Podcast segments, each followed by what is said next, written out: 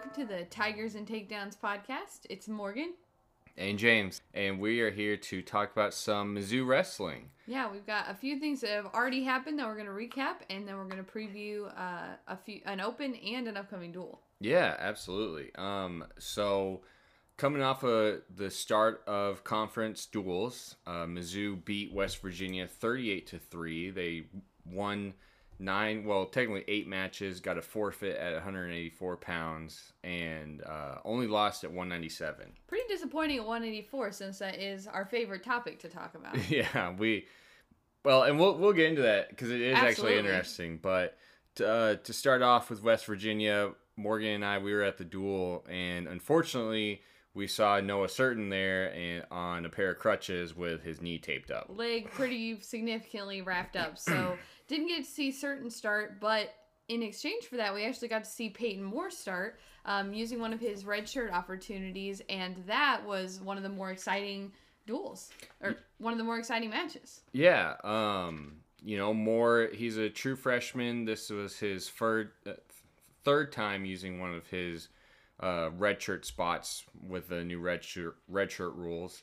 Um, So that means he only has two left, right? yeah, he only has two left, which works out. So you know, my expectation. Don't really know what's going on with Surtin's knee, but I kind of saw online that he had something that's been bothering him for a while. So I would expect that ideally he probably sits out until maybe the scuffle, or might not even come back till after that. Um, and so that works out because Mizzou has two duels left this Virginia Tech duel and a North Dakota State duel. And Peyton Moore has two opportunities left um, to start, uh, which so it kind of works out timing wise if Mizzou does decide to sit him. They also have Preston Spray from Wisconsin. He's a freshman as well, but I I hear that his knees or he's got kind of an injury that's bothering him as well, so we probably don't see him until sometime in the second semester. Yeah, you hope to get Noah Surtin back um, healthy as soon as possible, but uh, Peyton Moore is not doing a bad job in this spot, and I think that with some of the uh, matchups we have coming up, he might actually be able to make a little bit of a name for himself, or at least get a good test against uh, tough competition. Yeah, Peyton Moore, he came out, he's from Nixa, so Missouri guy, which is always nice to see. He came out and got a pretty quick uh, first period pin against West Virginia's backup. We didn't see Killian Cardinale. We kind of talked about that. Didn't really expect him, probably. Mm-hmm. But, you know, so not top notch competition, but he, you know, Moore looked good. He, this season, he's six and five, uh, and he's got three falls. So he's, he's a pinner, you know, he, he can put guys on his, on their backs. Um, he kind of had a rough Tiger style invite where he lost some matches. So, it'll be interesting to see what he can do in the starting lineup with the opportunities he does get. But just you know, it's always good to come out and get a win as a starter. Yeah, and you know we have a fairly young team, but eventually you know all those guys are going to age out and graduate. So knowing we have strong backups is good both for when someone gets hurt, but also to know what's to come. That reminds me. Speaking of what's to come, we need to talk about the news that came out about Brian Smith. Oh my gosh, yeah. So um, it came out. I think they probably had it finalized before the West Virginia duel, but they put it out a couple days after with some of the bowl game stuff with football, probably. Um, Brian Smith got a contract extension through the 2027 season, um, which I mean, you can't say is anything but awesome. No, and I mean, if you're a fan of Mizzou wrestling, you're a fan of Brian Smith. I mean, what he's done for this program is incredible, unheard of. He's he's the longest tenured head coach at Mizzou. He's tied for most conference championships with Norm Stewart. Coach of I the mean, year award multiple multiple times. times. He, uh, you know, he is one of those guys that Mizzou would not be the program that they are without him. He's obviously brought the program to a really great spot. He's got a great coaching staff, um, and Mizzou, as good as Mizzou is right now, with how they're recruiting lately, I would consider them like an ascending team, um, and to ensure that Brian Smith is going to be here for the next five seasons is is huge.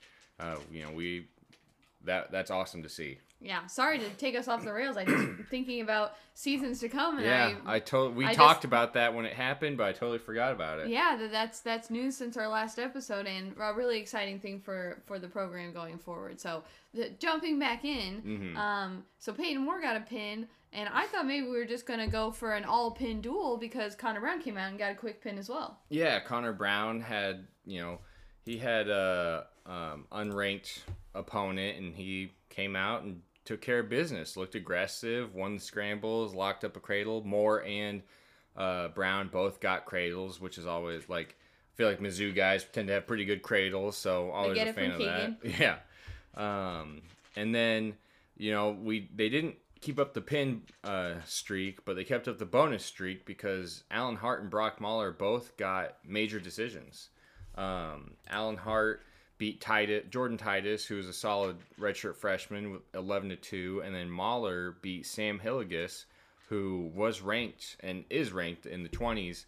He beat him 10 to two.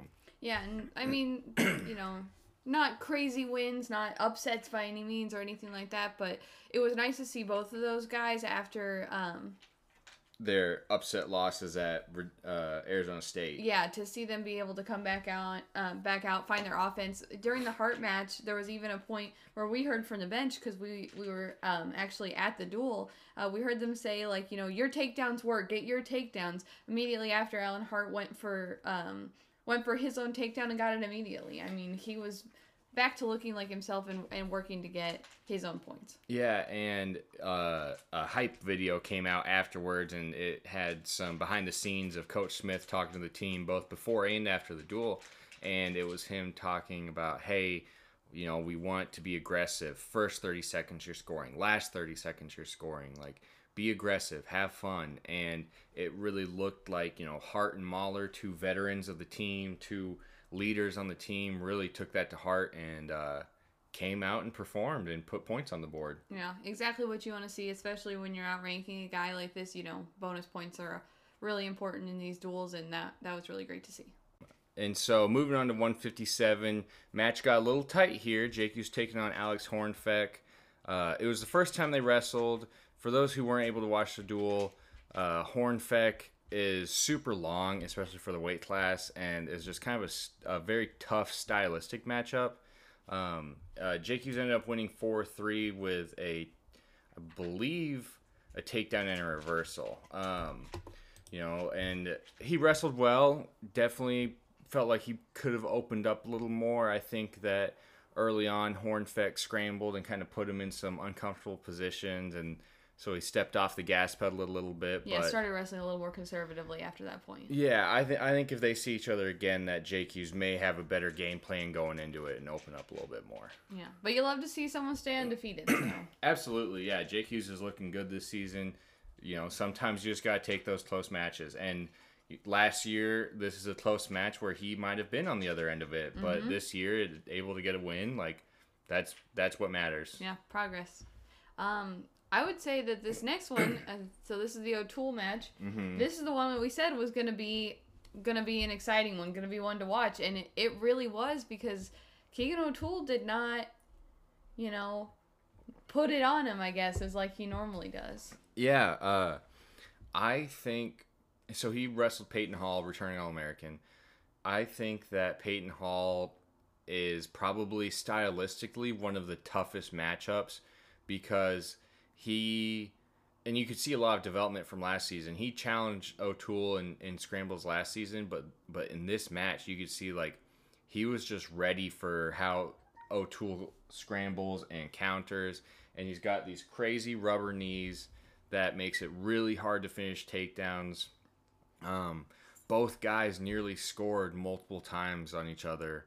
Uh, there, I mean, it was crazy. And being there live, I think we were both kind of nervous because Keegan didn't get his takedown until the last 30 seconds. He was in on a shot and then finished with like 10 seconds Yeah, left. Yeah, it was not like a normal tool match because I'm Keegan doesn't always come out and be the first to strike or be the first to score. A lot of times, sometimes he'll end up giving up a takedown, just you know, feeling around a scrambler before he kind of gets a feel for the guy. And this wasn't what that was at all either. Like neither of them were able to score on each other, but they were both scrambling hard. And in the room, it felt very intense. Yeah, I mean, you know, Keegan, even if even when he does shoot, and if he doesn't get to a finish quick, normally his scrambling positions, he's really good at what he does, and like crowding the hips and and transitioning to different shots. but it seemed like every time he did something, Hall was ready and he countered, and it was just this back and forth, and you know time ran out or guy they they came to a stalemate or they went out of bounds, but it was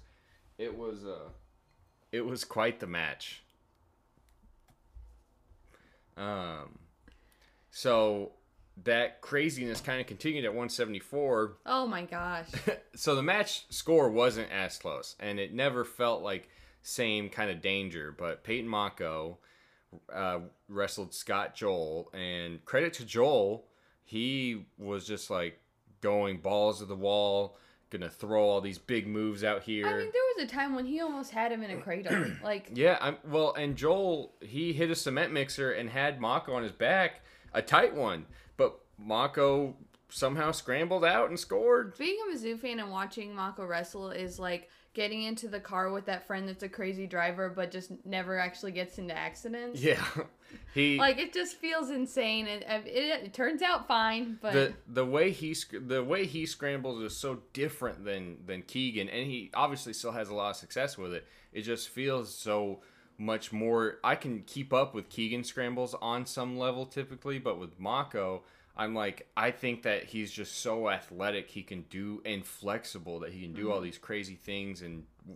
positions that's like impossible to simulate. Yeah, and another element of this, and I don't know if, if you'd agree with this, but it seemed like there was a little bit of scrappiness to this, like a little bit of, Mm-hmm.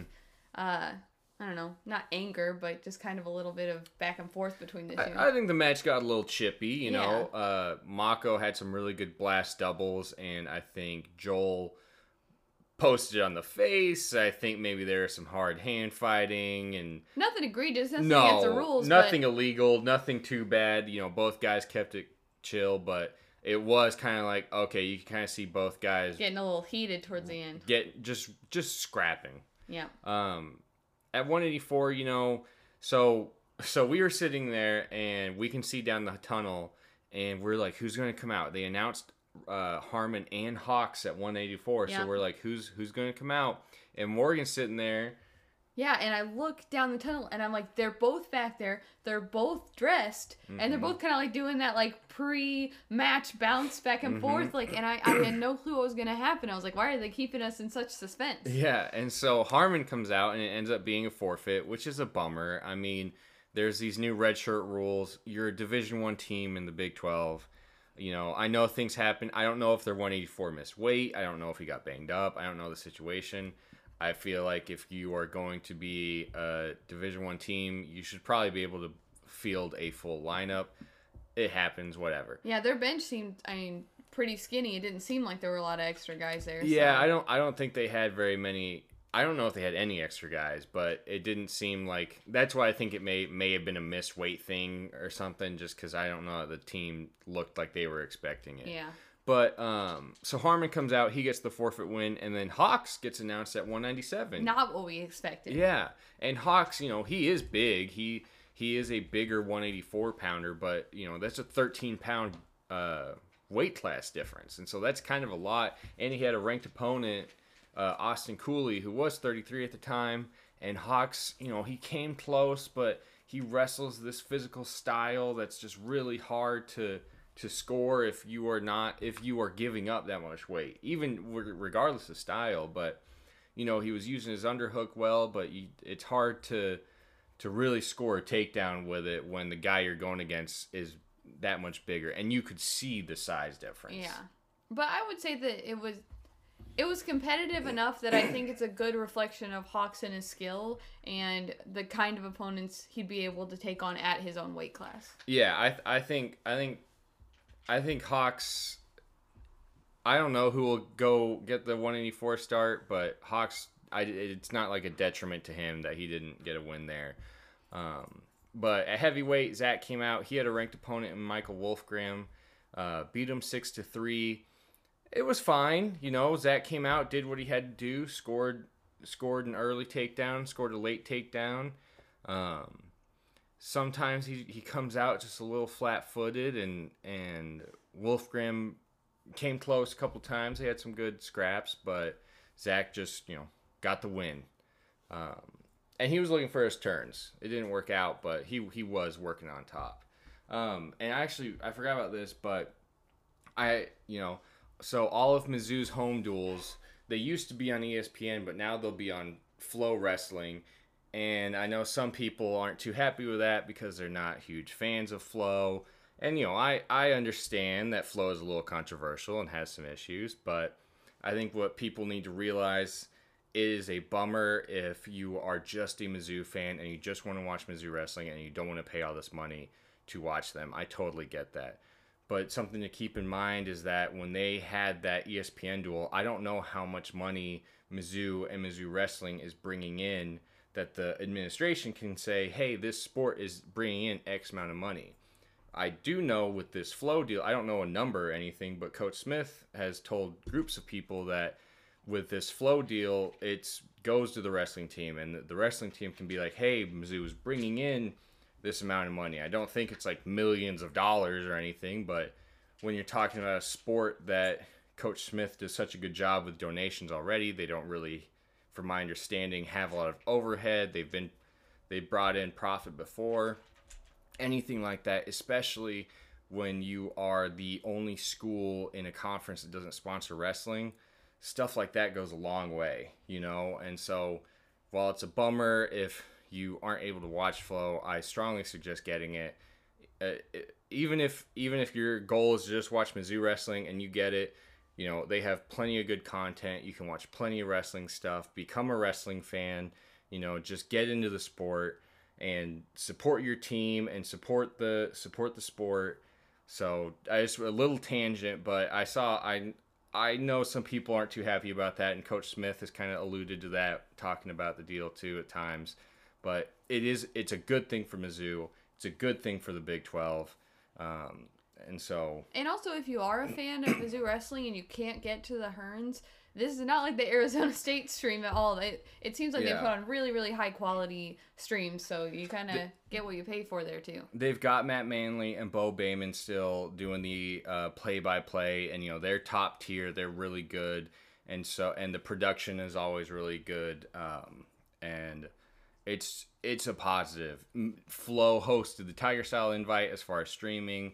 All Star you know, Classic also they have the All Star Classic. Flo has ties with Mark Bader and Ben Askren, um, and so all those things it makes sense. Like I said, if you if you're just Mizzou fan and don't really care about wrestling, I get it, but I strongly encourage you to try and get into it because it is it, it's a great sport. Mizzou has a great team, and the more support they get, the better they'll be. Yeah. You know. So there's our, our free ad for Flo Wrestling. Yes, You're and welcome, and guys. and you know I I write for a a rival quote unquote company I guess, but I think that anyone within wrestling that really wants to see the sport grow knows the the importance of both sides. Like, you know, the, if we can bring fans in in general, that's great. Through you know? whatever outlet, through whatever publication, the more the merrier. Let's yeah. get wrestling covered. Subscribe to Flo. Subscribe to Rokfin. And subscribe all... to the Tigers and Takedowns podcast. exactly, exactly. Get all the wrestling content you can because there's plenty out there.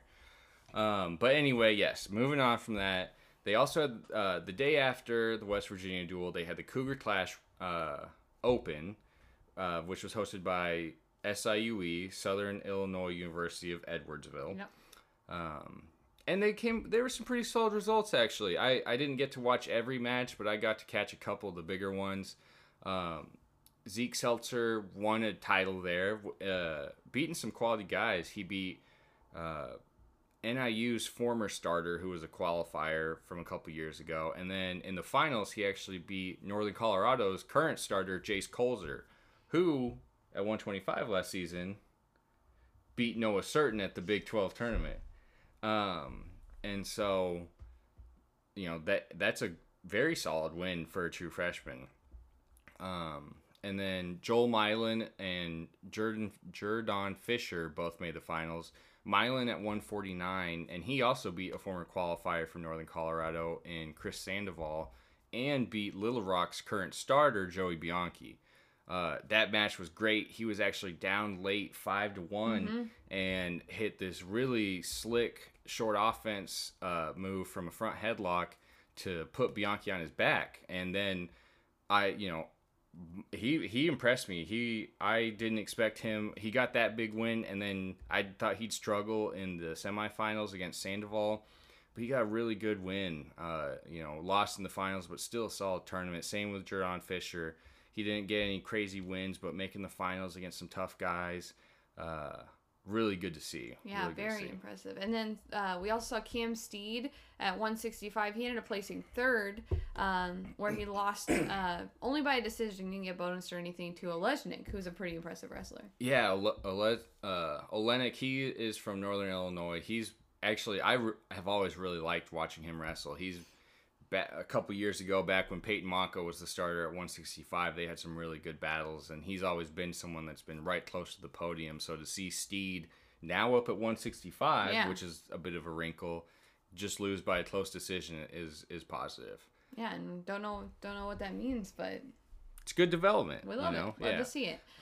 Then 184, our favorite yeah. topic. Whiting and Harmon both uh, went to uh, this Cougar Clash and competed, and no one's surprised they made the finals against each other.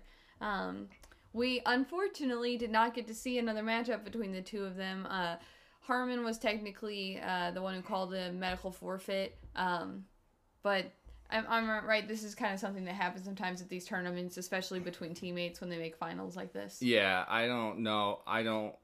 Harmon might have been injured, but I don't think that there is. I didn't see his semis match. I saw his quarters match and he looked good.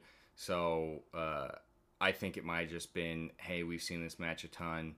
You know, let's just kind of let these guys be done for the day. They'll if they want to scrap, they can scrap in the room. You know, and just leave it at that. Um, heavyweight uh, got kind of interesting. You know, Mizzou has some really good backup heavyweights that have good results. Um, they no one made the finals in this one. It was kind of a surprising tournament, I thought. But I thought the most interesting thing was that Ryan Boersma beat Stephen Kolchev.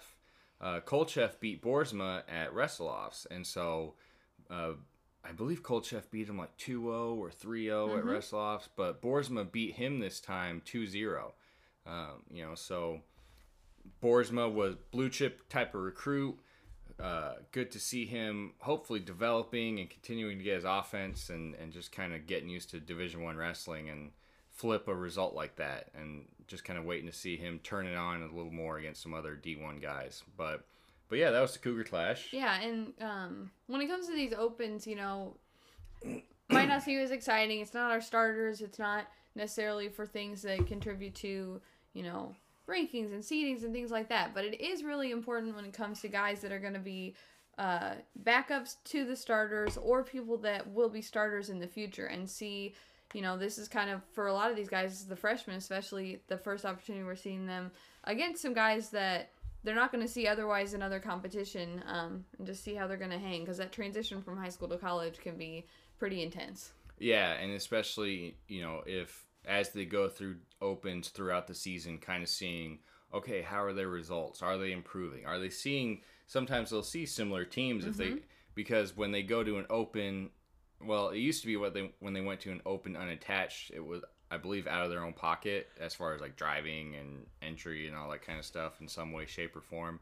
And so as you typically you see a lot of the same guys. So it's like, all right, now can you start flipping some results? Now, mm-hmm. like especially for someone like Boersma uh, I know that he lost to Colton McKiernan of, uh, I believe, at NIU. NIU or SIUE. I sometimes get them mixed up because their colors are the same too. But uh, he's lost to him, and so now that's kind of one. Okay, will is that one that we might see next semester? And then can Boersma flip a result, or can he start separating against some of these guys that he was close against? You know, so it is it is good. You know, same with Steed. It is good just to see how our guys developing. Get them not. They might not get five matches. They might not get two or three matches against Division One starters or ranked guys. But any every even just one if you get one solid opponent at an open that really challenges you and like forces you to develop i think that that is a positive absolutely and uh there's actually another open uh, coming up soon, the UNI Open, uh, which will uh, see some good teams, and it'll be a similar uh, situation. You know, we'll send a lot of our backups and, and guys like that. Probably not any of our starters. Yeah, the UNI Open is a really solid one. I think Northern Iowa typically sends a lot of their starters, and so that's a big chance for some of these guys to get tested. Um, I don't think we'll send anyone at 125. I figure Peyton Moore will probably be going. It's the day before Virginia Tech, so yeah, it's so any Saturday. any of those guys that are going to be at Virginia Tech will not be at the UNI Open. Yeah, so I wouldn't expect anyone at 125. You know, it's a big opportunity for someone like Seltzer, big opportunity for someone like Cam, Cam Steed. Uh, hopefully, they'll send Whiting. They might send either one of Harmon or Hawks if they didn't go to Virginia Tech, but I wouldn't be surprised if both those guys went to Virginia Tech, just because who knows why. Um, but yeah, so that'll be something to keep an eye out for. I'll try to tweet out some interesting results. I have finals coming up next week, so it's been a little hard to keep up with everything. But Nerd. yeah, yeah, exactly. So we'll we'll see how what that looks like.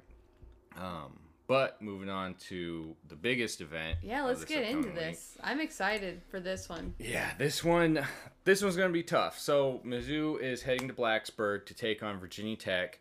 Last year, Virginia Tech was here for a duel, and they actually upset Mizzou 18-16. Um, so in like the coaches, I believe it's the coaches ranking, or yeah, um, Mizzou is ranked number seven, and Virginia Tech is number nine. So we get two top ten teams. I mean, they're right there with each other too. Yeah, and uh, at the duel last year, Surtin got a huge upset by pinning their starter at 125, Sam Latona, but then Hart, Jake Hughes, and Zach Elam were all upset. Um, Mocco was like inches away from beating Mekhi Lewis. I mean, that was the most intense in-person wrestling experience I've ever had. I mean, the crowd was on their feet for Yeah. the entire thing. I mean, it looked like it was going to happen, and he just fell short. I that's the only uh, rematch we're probably going to see at this, right? I, I, yeah, looking at the lineups, that's kind of what we're expecting.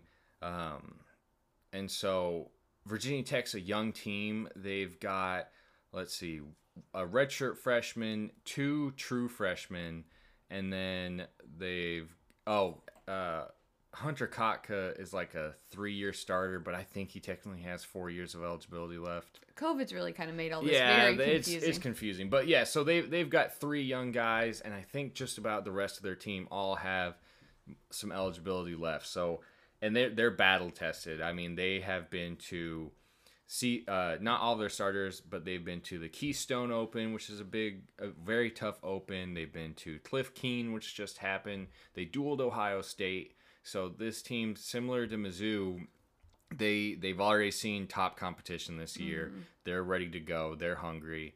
It's going to be a tough duel. Um, Yeah. Kicking it off at 125. Yeah, let's just get into it. So, uh, like we said, we don't think we're going to see Noah Surtin here, which means Peyton Moore's number 17, Eddie Ventresca, who's uh, 10 and 3 on the season. Um, I mean, as much as we're all rooting for Peyton Moore, and it was really cool to see him get a pin at the last duel, I don't think that's in the cards for him uh, here. I think that's going to be uh, a bit of a struggle. He's going to have to work really hard to kind of limit the offense there. Yeah, Virginia Tech at 125. Ventresca seems to be the kind of entrenched starter right now. They've also got a really good another redshirt freshman uh, named Cooper Flynn, and those two, Ventresca and Flynn, have battled back and forth with, but Ventresca's like four and zero against them now. Um, he's not a put you on your back kind of guy, but he is very much a can score a lot of points, high motor, very talented type of guy. Um, even if Noah Surtin was here, it's like he's he would have to be on his A game to to keep up with someone like Ventresca. Um, you know, Moore's looked solid, and Mizzou has had backups step up in a big way. Yep. But I think that the if if Mizzou can come out of this match giving up a major or a regular decision, that's a plus. That'd be great. We'll take it. Yeah. Um, moving on to 133, Connor Brown gets a very tough test in Sam Latona, who was their starter last year, was an All American previously, um, but is now up at 133 pounds. And what's kind of crazy is that he is absolutely massive, even for 133. Um, he just had a really good performance at CKLV. Well, not I, I take that back. I wouldn't say really good. He did have some upset losses, um, and so it's not.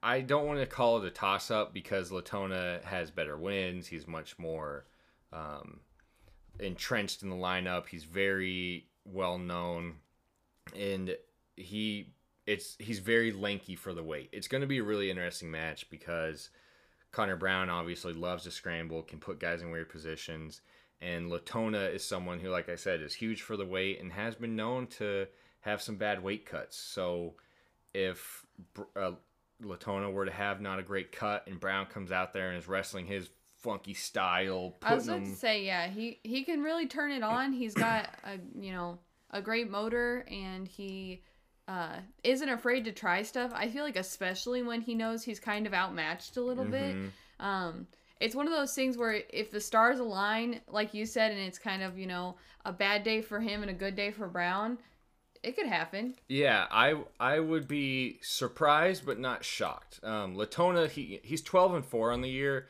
solid record, but and most of his losses have come to top guys, but he's lost to an Oregon State wrestler, kind of surprising. He got beat by an FMN, F, Franklin and Marshall wrestler early in the season, and it's you know stuff like that. seems like it might kind of be weight cut related. So you know Brown could make it interesting. That's that's another match where I don't think Latona will put up bonus, but more so if Brown could you know sneak a win, that'd be huge. Now I mean it could also be the thing where you know they start and Latona gets an easy win. That could also yeah, it, it's really in the cards as well. But yeah, you know, as Mizzou fans, we gotta hold out a little hope there that something something cool can get pulled off.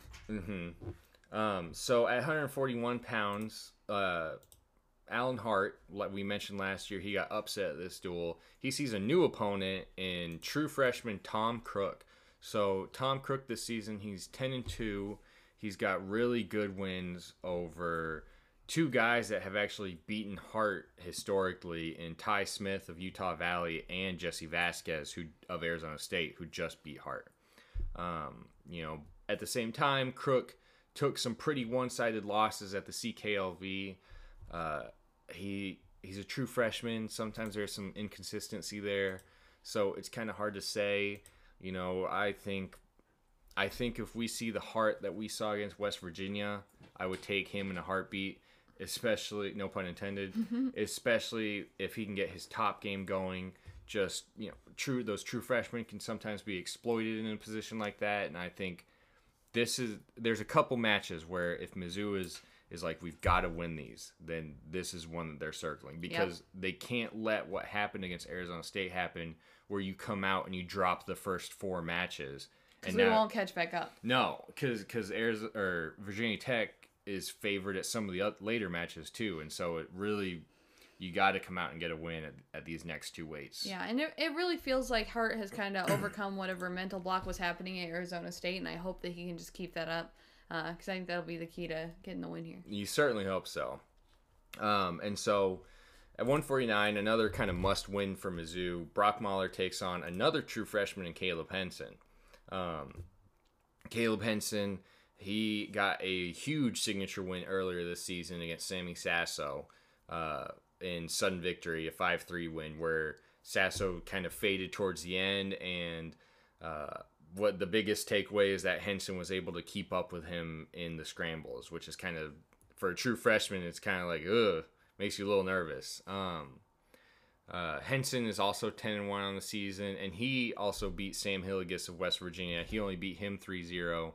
Um, and his one loss was to Doug Zapf, who who's probably an AA contender this season. Um, you know, outside of that Sasso win, Henson uh, has had some close matches for sure, but I mean, the kid's a dog. He's he's so tough. Yeah, well, and I mean, even that loss, the one that you talked about, came in sudden victory, so he exactly. was in there the whole time. Exactly. I mean, he's he's gonna hand fight hard. It, when you shoot a takedown, you're going to have to wrestle through it. And if he shoots on you and you're scrambling, you are going to have to not make a mistake because he is he is very good from there. Yeah, and I mean, while all of our guys scramble and some of them excel in it, I would say that Brock is not, you know, one of the guys that goes for scrambles as much as some of our other guys. So maybe if he can just keep with the clean, strong takedowns and not mess around too much in these scrambles, he'll be able to go Yeah, keep it up okay. Brock has the defense to like keep any match close, but it's definitely I think to beat Henson you got to get at least two takedowns. Yeah, and you don't want to see the thing where you get a close lead and then just try to play defense till the end, like we've seen before, because Caleb Henson's the exact type of guy that's going to score last minute on you in a, in a scramble in the last 30 seconds, and you're not going to be able to keep that lead. Exactly. Like you you want to build a lead and or if you're up late and it's close, then you got to be in on a leg. Um, so yeah, so 141 and 149 are two matches that you know, as a Mizzou fan, I'm really circling like they got to get these. They'll be make or break for Yeah. sure.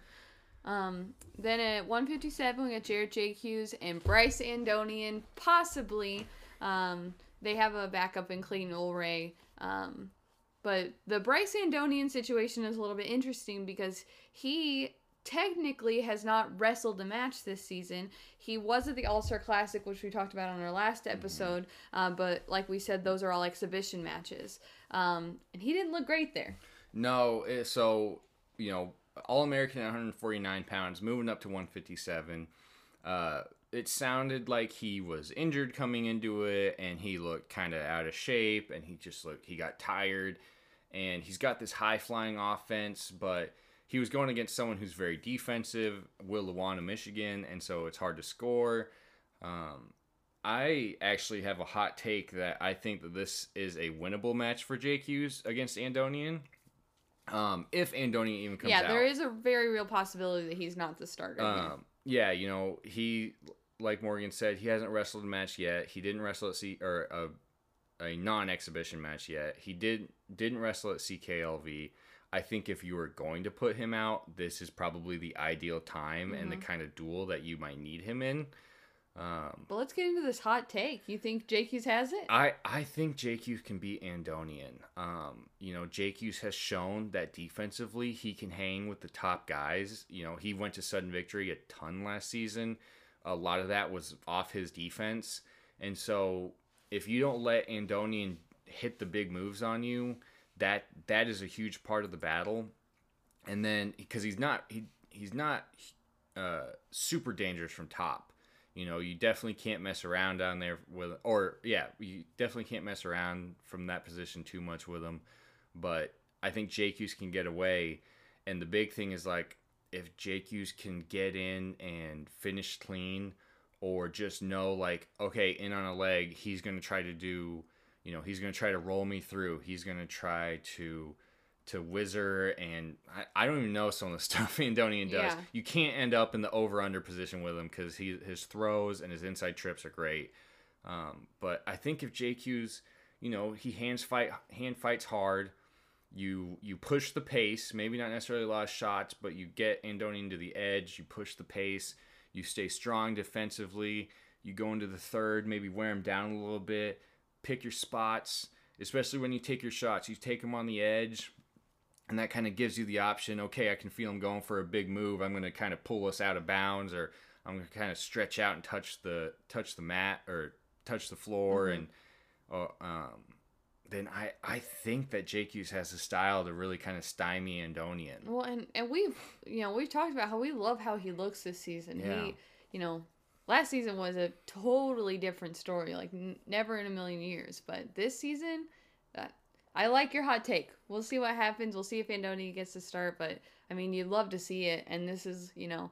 It's one of those ones that seems kind of feasible. Yeah, and and uh, again, it, the real chance Andoni doesn't go. If he doesn't go, Ulrey will go.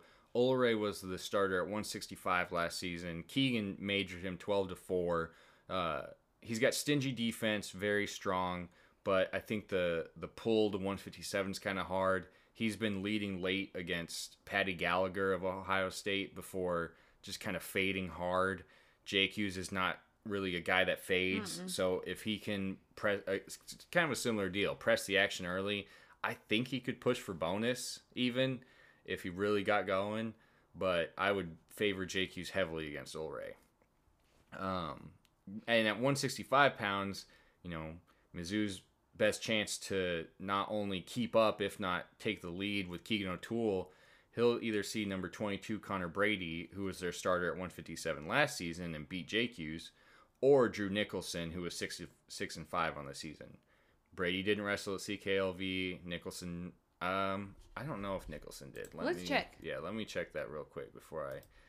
He's six and five on the season, and he did just wrestle at CKLV and went two and two, uh, getting pinned by Ogunsanya of Columbia, and then losing to uh, Kent State. So, you know, I think I Connor Brady has top tier defense.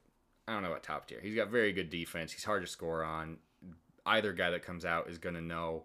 Don't get pinned. You know, don't, Don't get, get pinned. pinned. Don't get. That's the whole strategy. Um, I think that Keegan will know that and probably do one of those two things. Yeah.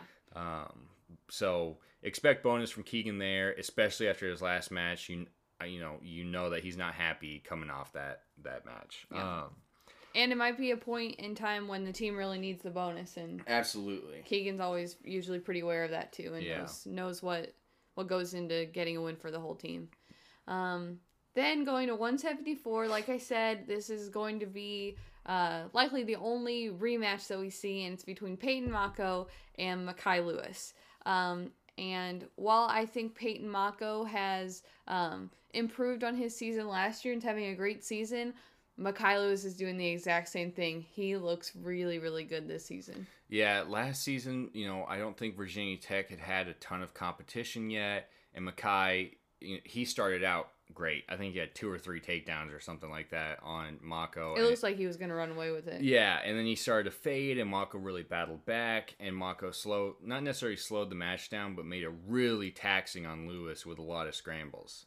Um, this season, though, Lewis, uh, he actually just lost at CKLV to Mikey Labriola in the finals, but he looks he looks like he's in great shape, and his I think Mocco can make any match interesting with his Mhm. scrambling, um, but Lewis you know, Lewis might be a tier above. I I think that this is a great chance for Mocco to, to even a close match would kind of be like, okay, you know, like I think he's all American material. If he can go with someone like Lewis, and that only furthers that confidence. Yep. But it's going to be a tough match. I Mocco has the the ability. Lewis, he's a national champ, finalist. He's a stud. It's going to be tough. Yeah, but it'll definitely be interesting. There's there's It'll no be a way that fun that match. one's not going to be fireworks. Oh my so, gosh, yeah. Um, make sure you tune in for that one, but I'm not holding my breath too much. Um, at 184, we've got you know our classic uh classic competition between Sean Harmon and Colton Hawks for who's going to get the start. I mean, my vote's still Harmon. Um, I think that they really like to stick with people, but who really know? Who do you have? Who are you thinking? I I am thinking that Harmon gets the start. I really like Harmon. I also really like Colton Hawks. I like his physical style. I think he's a little better from top. I think Harmon sometimes looks a bit undersized for the weight. Um, but, you know, coaches are in the room. Whoever they put out, I have full faith that that is like the best option. Yep, and whoever they put out has a very tough competition in Hunter Bolen. Yeah, so Hunter Bolen, uh, he is a All American uh, from 2021 and is having a pretty solid season. He just got a big win over uh, Caleb Romero and Lenny Pinto at CKLV, and he has a win over oh and Matt Finesilver. I all at say, yeah, yeah, all, all at CKLV. That's a that's a pretty good record early in the season. Um, he's ranked number seven. Last year, Jeremiah Kent beat him at NCAA's with a big It was incredible. yeah, it was an upper body move. Got big points. Got the ride out. Classic Jeremiah Kent kind of win. But I don't think that that's really the the go to for either of these guys. No, I, I, Bolen is strong. He's athletic. He's good in every position. You know, it's uh, for a match like this.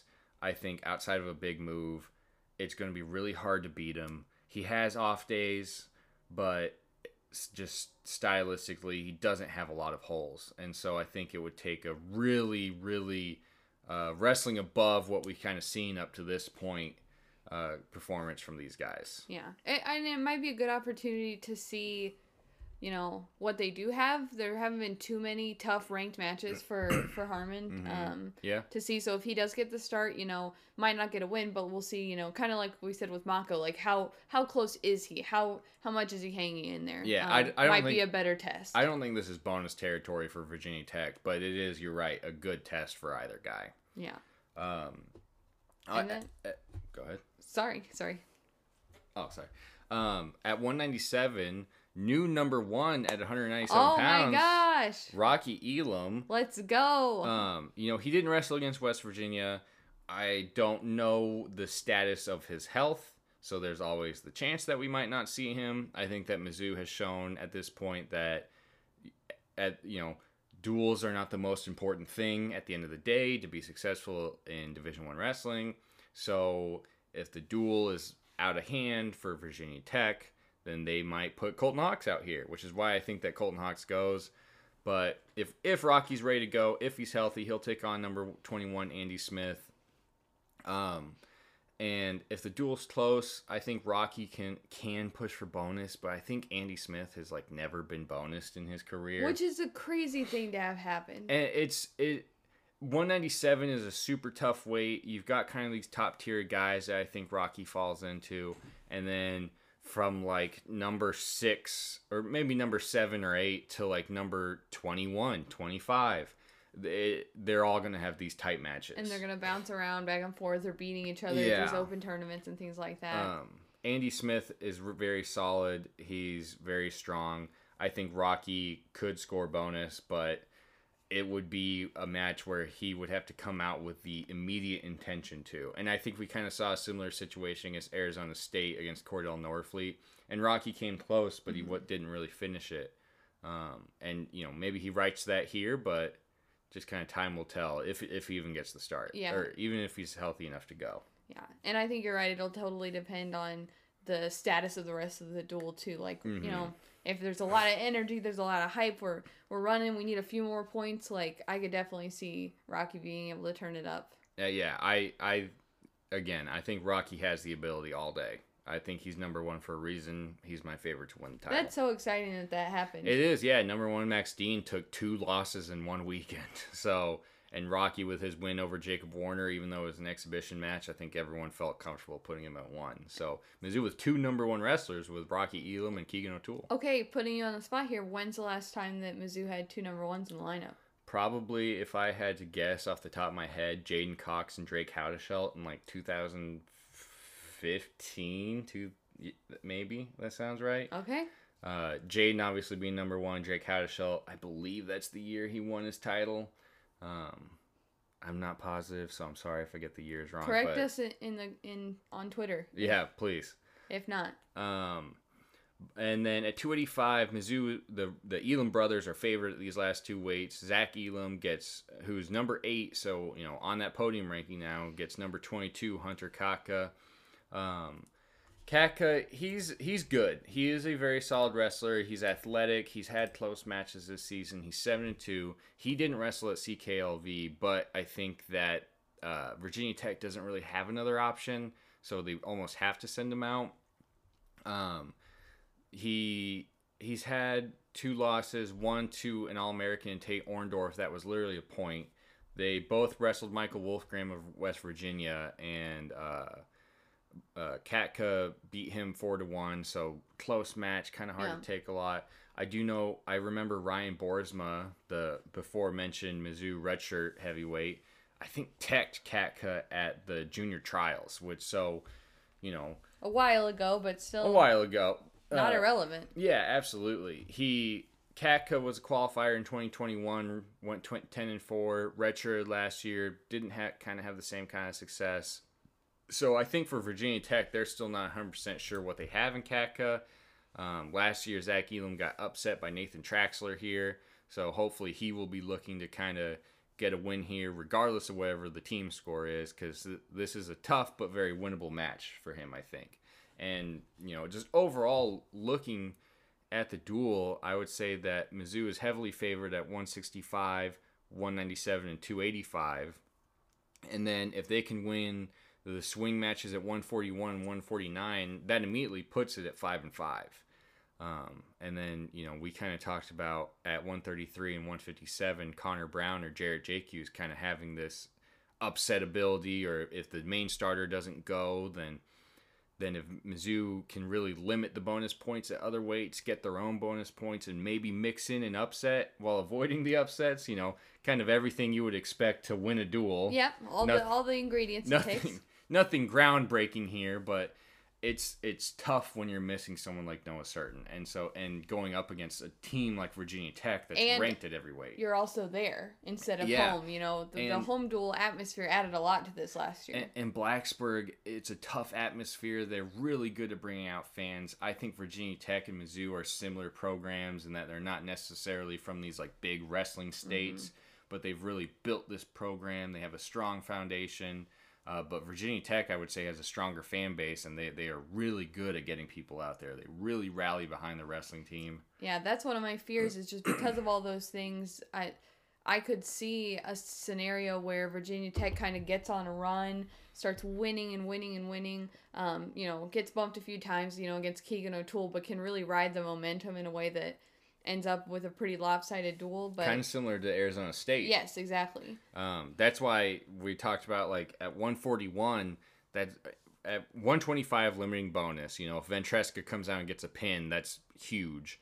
But if Moore can keep it to a major, that's big for Mizzou.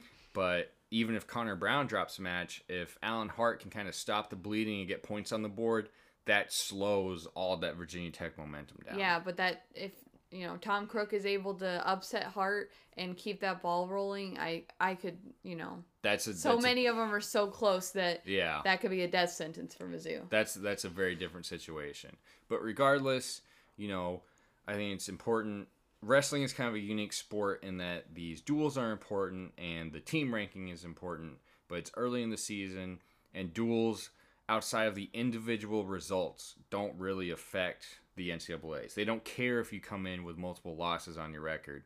It's about, you know, if Mizzou loses the matches that they're expected to lose, but then, you know, someone like JQ's or someone like Connor Brown gets an upset, that's huge for the individual um, rankings. And so wrestling's kind of a weird sport. I just know that sometimes non-wrestling fans can kind of see the, a lopsided score and be like, "Oh my gosh, I thought we had a good team." Like I've heard stuff like that before, and it's like, look, that's not that's not how it works. Yeah, you kind of have to peek through. You kind of have to go line by line, like we do on this podcast, and really see kind of what made up, uh, whether it's a win or a loss for the team. Yeah, but so, you know, they it's, it's kind of a weird time for for Mizzou. Finals are up next week, so hopefully all the guys are mentally prepared to to you know stay aggressive and with keeping stuff like that in mind. But I think it'll be a great match. Uh, this one will be on ESPN. I think specifically if you have the ACC network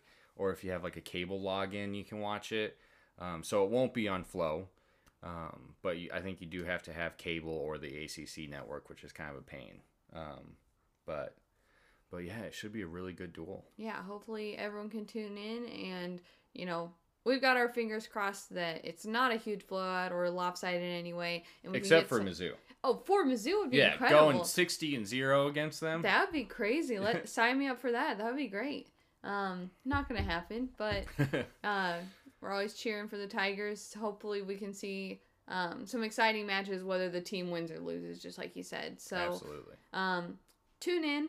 We will have a recap for you, regardless of what happens. Uh, yes. Sometime, I don't know. I guess it depends on how James does on his finals. Everyone Yeah. wish wish James the the luck on his finals. He's in physical therapy school right now. Yep. Um, but we'll we'll try to get an ep out for you. That'll be a good study break. Is recording a recap episode, uh, in the coming week Absolutely. everybody. Absolutely. We'll have time. We'll have time. But all right. Well, thanks for listening, everyone. And you know what we say? Mizzou is a wrestling school. Bye.